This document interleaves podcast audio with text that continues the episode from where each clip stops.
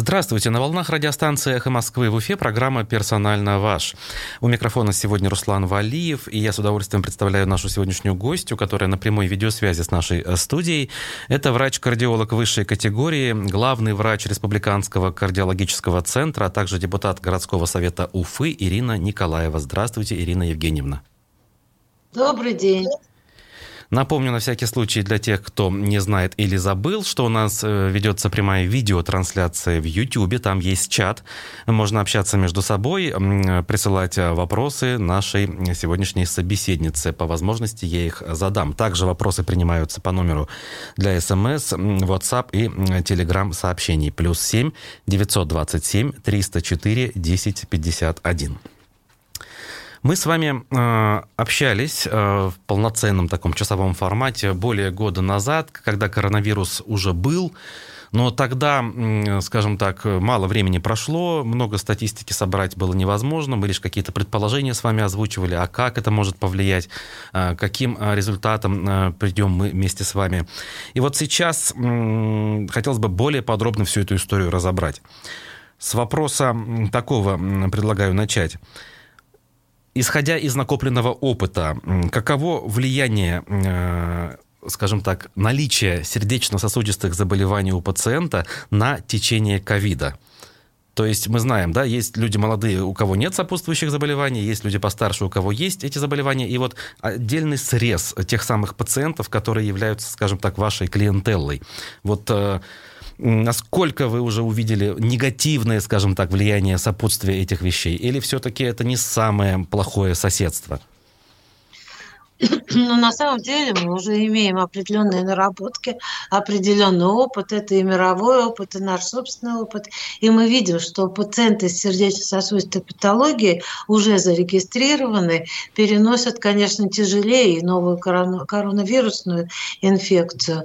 А с другой стороны, это та группа пациентов, которые принимают препараты. И принимая наши препараты по а, заранее определенной доктором схеме, они в определенной степени защищают сосуды. В частности, антикоагулянты, которые назначаются пациентам с новой коронавирусной инфекцией, они практически во многих случаях присутствуют у наших пациентов в их постоянной схеме лечения.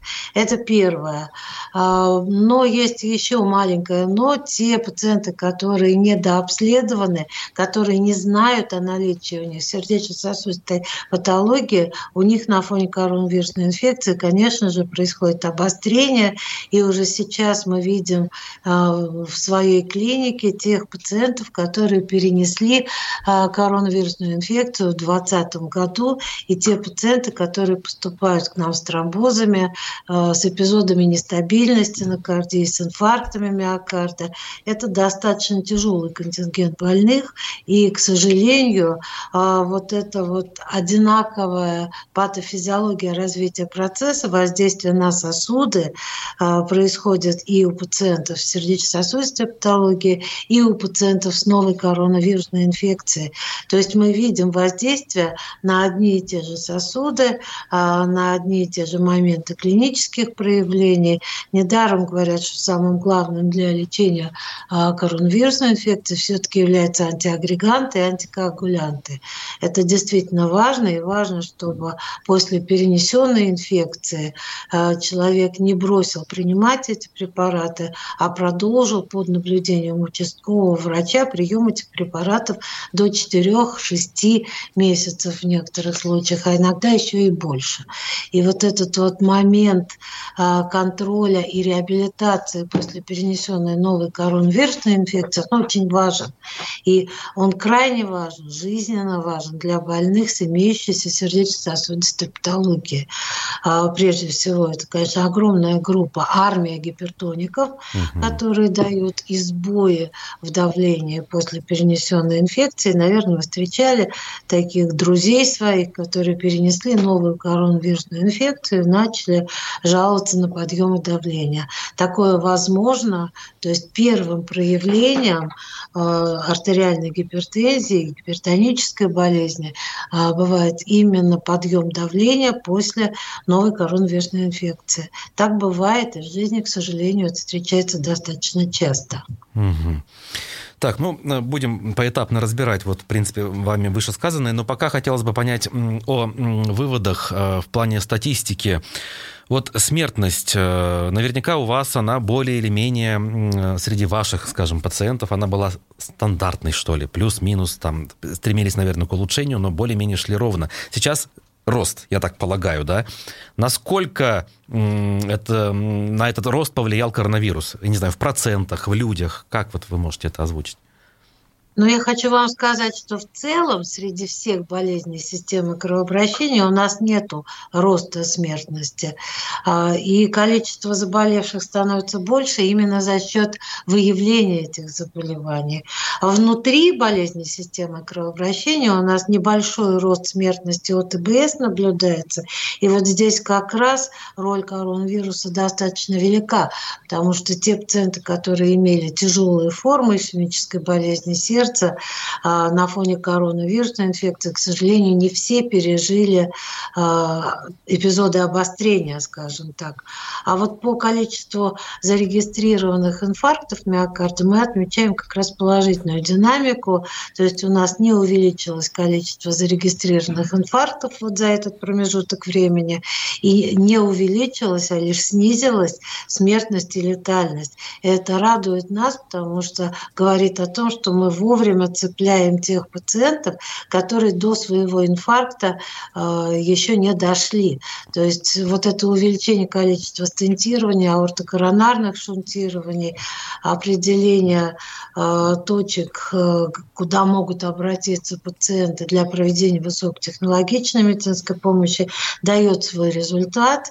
И вот этот результат именно на инфарктах, на снижении инфарктов миокарда и смертности от инфаркта миокарда конечно же, и наблюдается. Но еще большое, конечно, а, значение имеет развитие информатизации в здравоохранении. И сегодня мы уже перешли рубеж, вернее, даже не сегодня, а в 21 и в 20 даже году, когда мы могли контролировать только а, маршрутизацию пациентов с острыми формами ишемической болезни сердца. И а, на базе нашего логистического центра, который занимался как раз определением маршрутов и сокращением времени времени госпитализации пациентов от времени его обнаружения так называемого первого контакта с медицинским работником до эндоваскулярной операционной.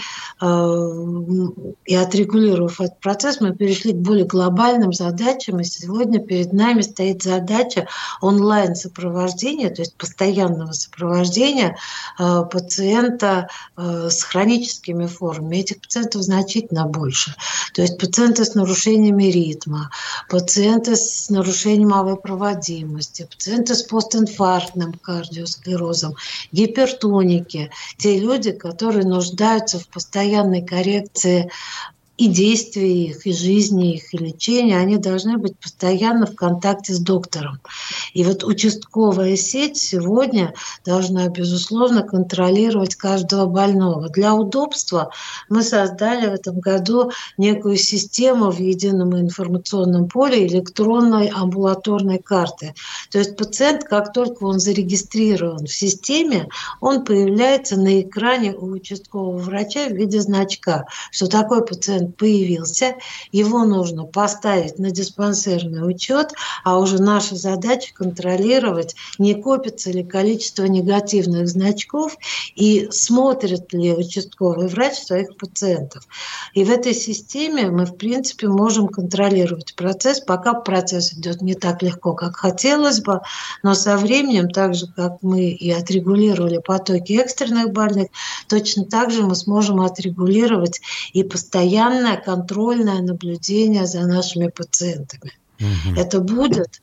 Э, и если сегодня контроль занимает достаточно много времени, разъяснение с участковыми врачами работа занимает достаточно много времени, то наступит тот то время, когда сам участковый врач будет заинтересован э, в соблюдении контрольных точек наблюдения за своим пациентом. Угу. Это действительно важно. То есть некая мотивация будет у участковых специалистов для того, чтобы их статистика улучшалась, а не ухудшалась. Конечно. И в конечно. некотором роде нет худа и... без добра. Вот вы начали отвечать, говоря, что люди обращаются с коронавирусом, у них а, обнаруживается какая-то патология на данном этапе не страшная, но в итоге вы предотвращаете сердечно-сосудистые, там, те же самые инфаркты в итоге каждый пациент, который был обнаружен, он должен попасть вот в эту систему наблюдения. Угу. И дальше уже все зависит от качества, как мы будем наблюдать, как участковый врач будет наблюдать. И если мы вовремя будем делать определенный срез по его анализам, по его состоянию, и мы придумали специальную анкету, которая заполняется у участкового врача пациентам сердечно-сосудистой патологии, врач может отметить первые признаки ухудшения улучшения состояния. Нам важно вовремя успеть скорректировать состояние. Когда больной поступает с обширным инфарктом миокарда, это уже не ранняя диагностика, это уже диагностика на стадии осложнений, когда э, сложнее само лечение, когда хуже результат, когда теряется миокард и развивается сердечная недостаточность. Если мы успеваем скорректировать состояние до развития инфаркта, то мы даем пациенту шанс на более качественную жизнь, во-первых. Во-вторых, мы даем шанс прожить дольше. И учитывая ну, наше, наверное, с вами совместное желание, чтобы люди, которые нас окружают, жили дольше, а мы должны и со стороны пациентского сообщества, и со стороны медицинских работников вместе решать эти вопросы. То есть человек должен стремиться а, к тому, чтобы получить определенные знания по медицине, а, человек должен стремиться контролировать показатели своего здоровья, а врач должен очень внимательно относиться к пациенту для того, чтобы а, он вовремя получил ту помощь, которая на этом этапе ему положена.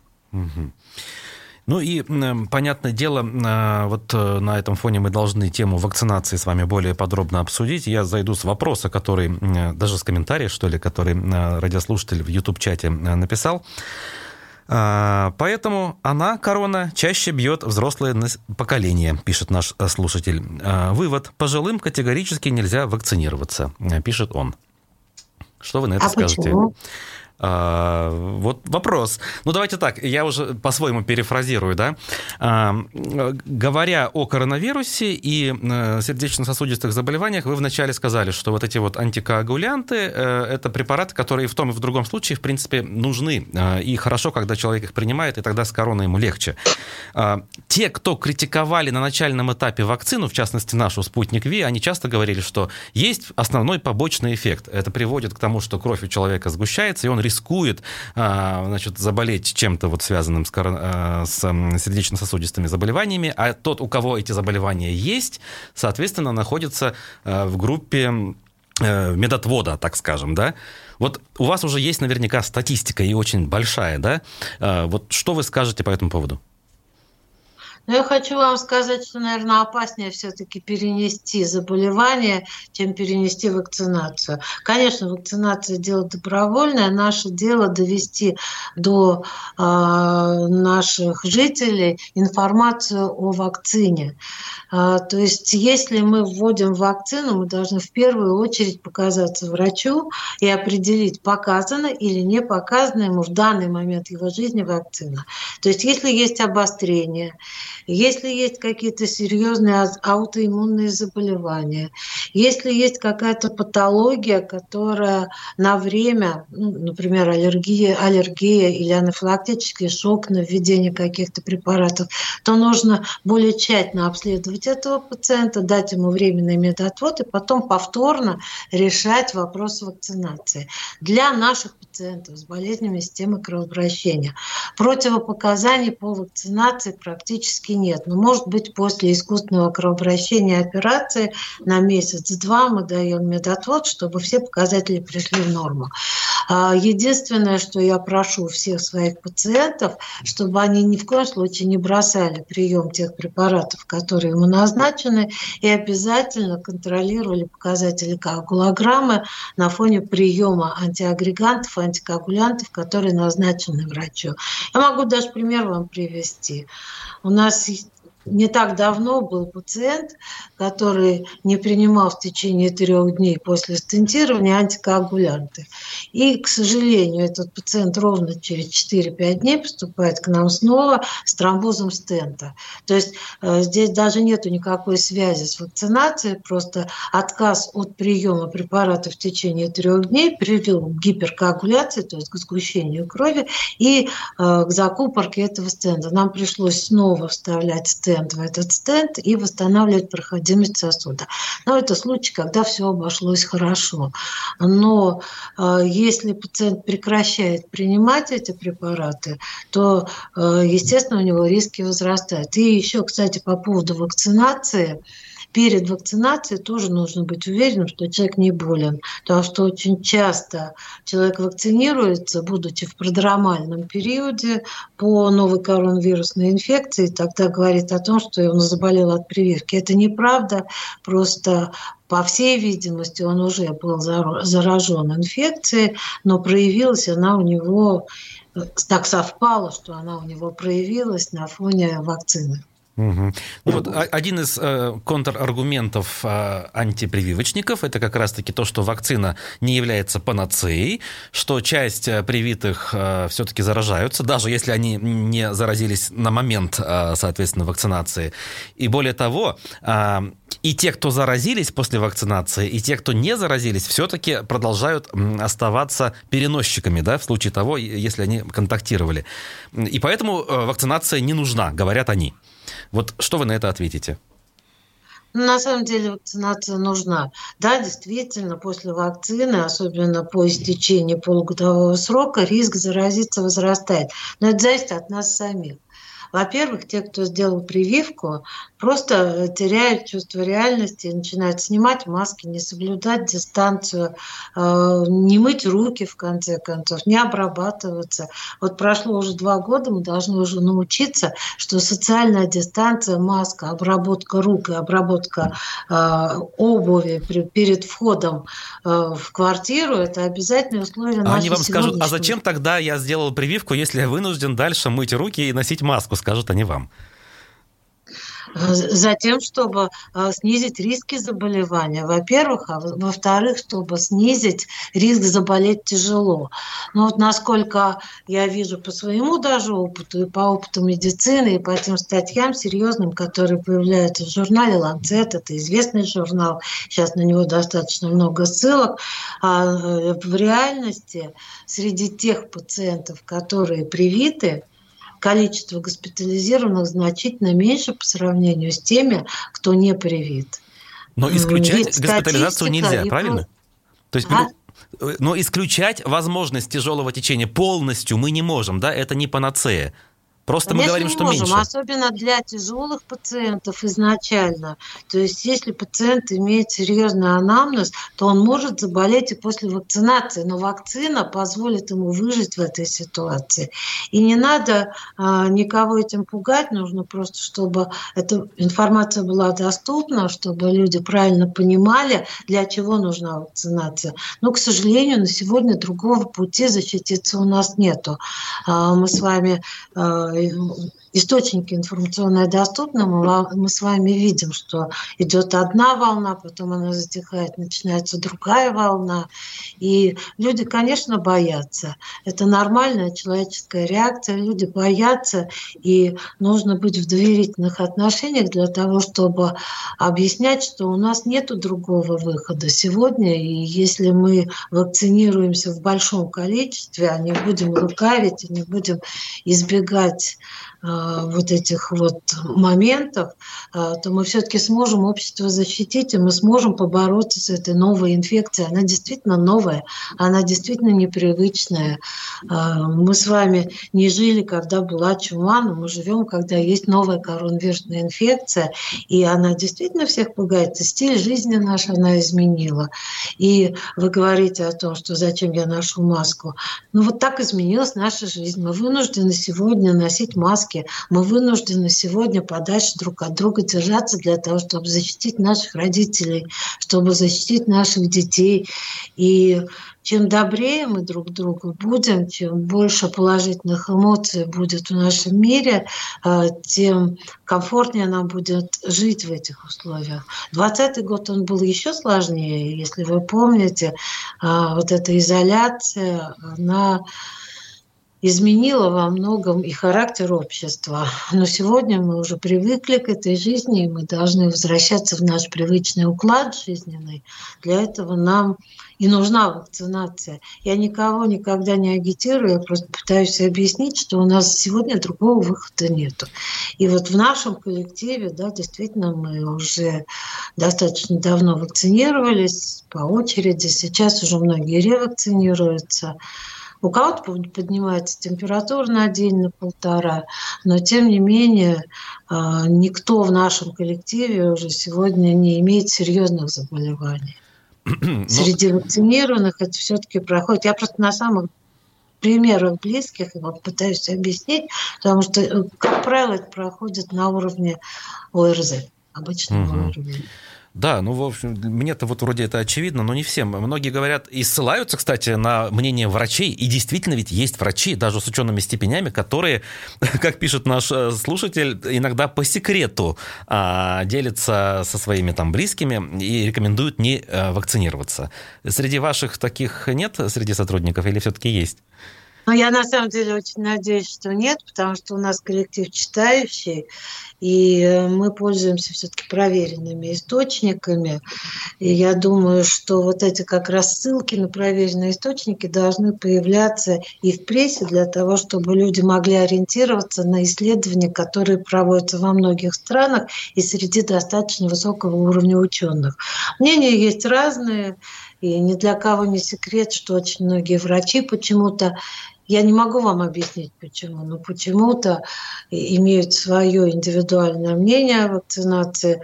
Но вот вы посмотрите, с помощью вакцин мы победили очень серьезные заболевания, это натуральная оспа. Угу.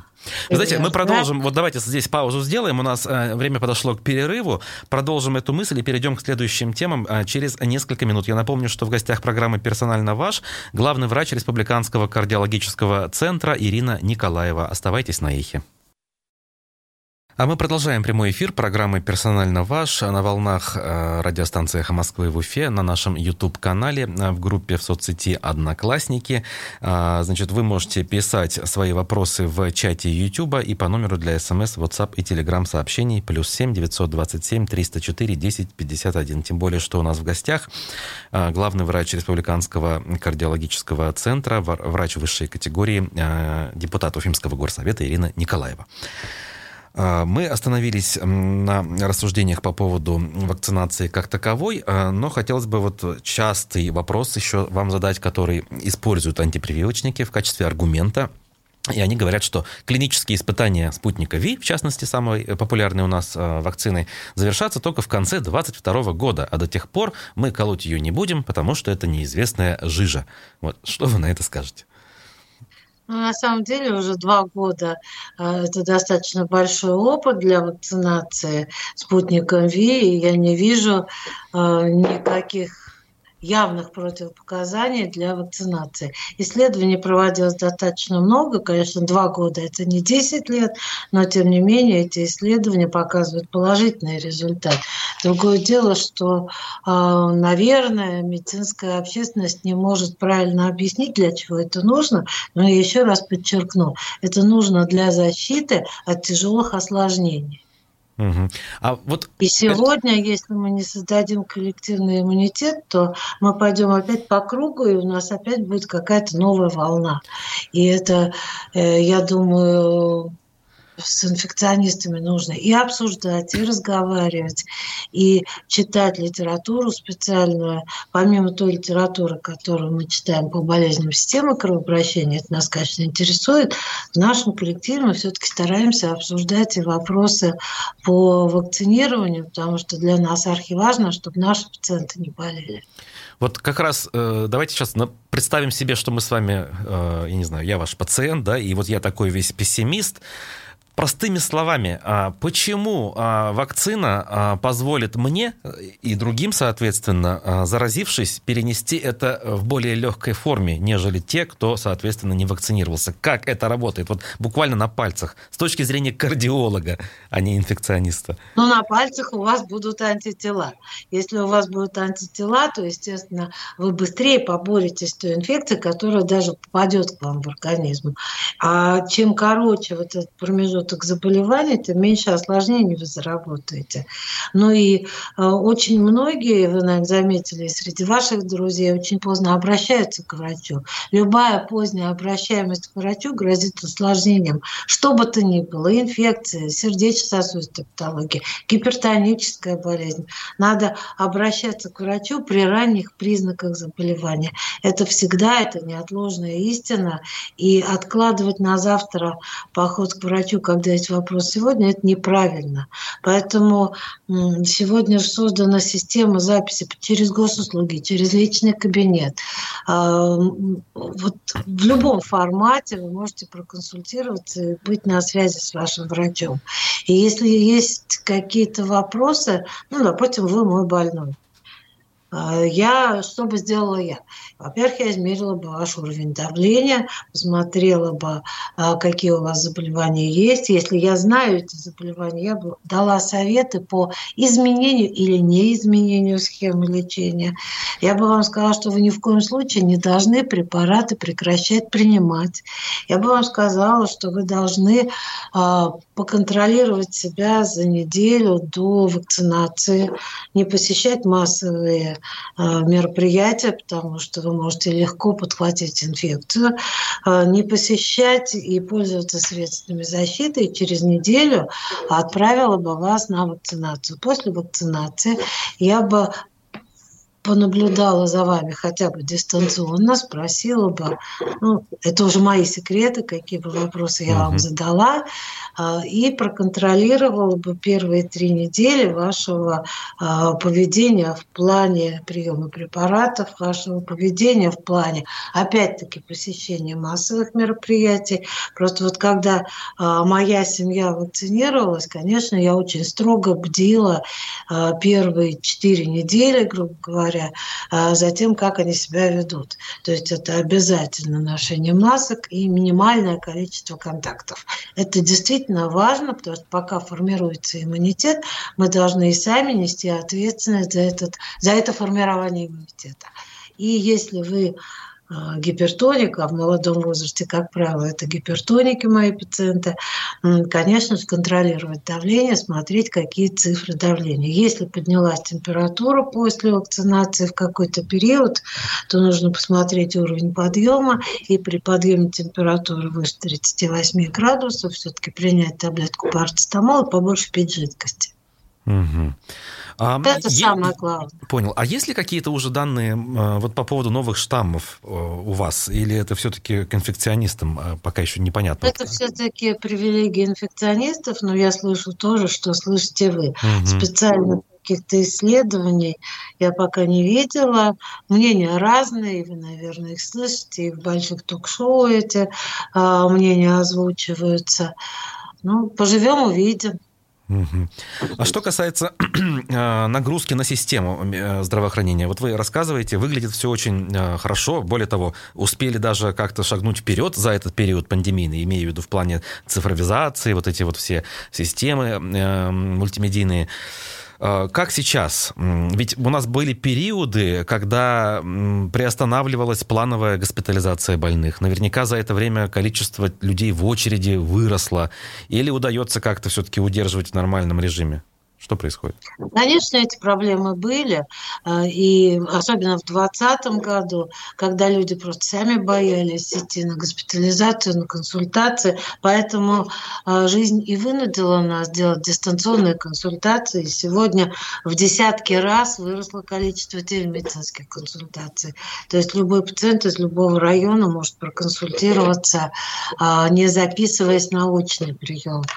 Но, тем не менее, здравоохранение здравоохранение тоже приспосабливается под эту нагрузку. Конечно, большие силы были брошены на борьбу с коронавирусом, но тем не менее каждая другая отрасль здравоохранения э, тоже была перегружена за счет того потока пациентов, которые перенесли инфекцию и попадали кто-то в онкологию, кто-то в кардиологию, у кого-то возникали проблемы с гастроэнтерологией.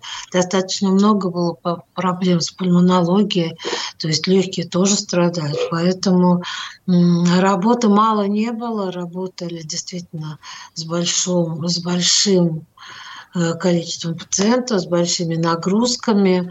Ну и плюсом, конечно, приходилось разъяснять, что, как и почему происходит. И у нас тоже есть обсерватор, куда поступают пациенты не обследованные, э, не вакцинированные. И у нас тоже есть красная зона, через которую поступают экстренные пациенты. Мы стараемся учитывать эти риски но тем не менее риски по необследованным больных, они всегда велики. Угу. На сегодняшний день мы научились уже и приспособились работать в этих условиях. И, э, естественно, стало немножко проще. То есть мы привыкли к, этим, к этой работе в этих условиях. Мы много выезжаем по районам. И в 2020 году уже конце года начали выезжать, где-то с лета начиная, до этого дистанционно консультировали а, наших пациентов. И даже не с лета, а с мая 2020 года мы начали выезжать по районам и с соблюдением всех санэпидправил смотрели пациентов в удаленных районах, когда они боялись ехать к нам. Угу. То есть этот процесс ни на день не прекращался. Где-то, может быть, было больше больных, в 2020 году было меньше больных, но тем не менее мы выявляли этих больных. А то, о чем я говорю сейчас, о количестве большем количестве тяжелых пациентов, это как раз-таки связано с перенесенной инфекцией, и мы сегодня видим этих больных.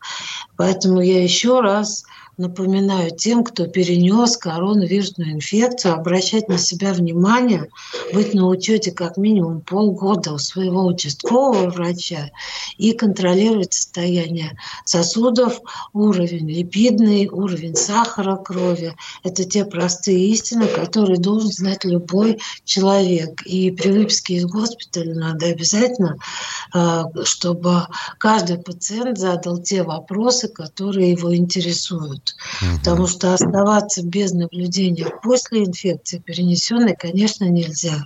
Должен быть очень тонкий контакт с участковым терапевтом, чтобы участковый терапевт э, знал, что происходит в каждый момент с этим пациентом в течение полугода.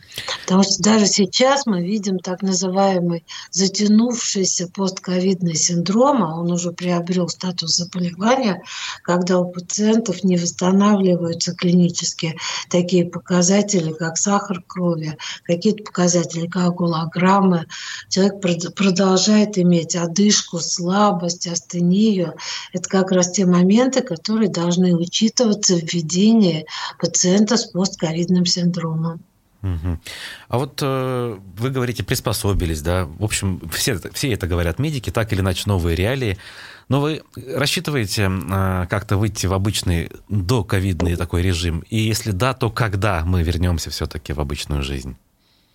Ну, кроме того, что есть обсервация красная зона, в остальном э, мы вернулись э, к работе как, в пост, как и до ковидном э, времени, потому что мы проводим приемы, мы столько же ездим, даже больше стали выезжать. Единственное, что все, конечно, в маске, все работаем со средствами защиты и достаточно часто обрабатываем то, что вокруг нас. После каждого пациента на приеме, конечно, проводится обработка дезинфицирующими средствами. Но, тем не менее, а, и, кстати, вы говорите про вакцинацию, я еще раз скажу, что вакцинация помогает нам не уходить на больничные листы и проводить работу в полном объеме. То есть у нас количество больничных листов по ВРВИ, гриппу и ковиду значительно сократилось. Сегодня коллектив работает в полном составе. А, вот, кстати, хороший показатель. Да? Сами врачи реже уходят на элементарный больничный, даже по ОРВИ, благодаря вот этой вот э, вакцине. Интересно. Э, еще вопрос, который мы обсуждали с вами еще и в прошлые разы. Э, вся республика э, вместе с вами ждет, когда появится новый корпус у кардиоцентра. Как с этим дела обстоят сейчас? Вы знаете, мы э, в процессе ожидания поменяли уже несколько фаз. Сегодня это уже здание стоит, и если вы проезжаете мимо, вы видите, что это огромное застекленное здание. Э, там проведены некоторые коммуникации и начат закуп оборудования. То есть я надеюсь, что в 2022 году ближе к концу года мы уже увидим действующий новый кардиохирургический корпус. Ну, вы понимаете, что некоторая задержка произошла а, в связи с новой коронавирусной инфекцией. Тем не менее, строительство идет.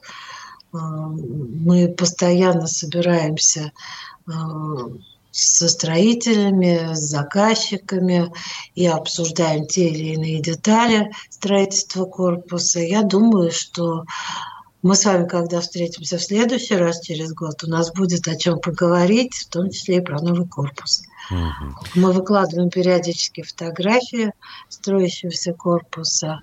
Приходите, посмотрите, мы можем провести вам экскурсию по новому строящемуся корпусу. Обязательно. Но все-таки вопрос. Корпус, оборудование, это все прекрасно, деньги будут, как говорится, корпус будет. А вот э, специалисты, ведь это же новые мощности. Все хорошо, если их можно будет легко обеспечить людьми, врачами. Это все как-то заранее продумывается или вот это потом как-нибудь?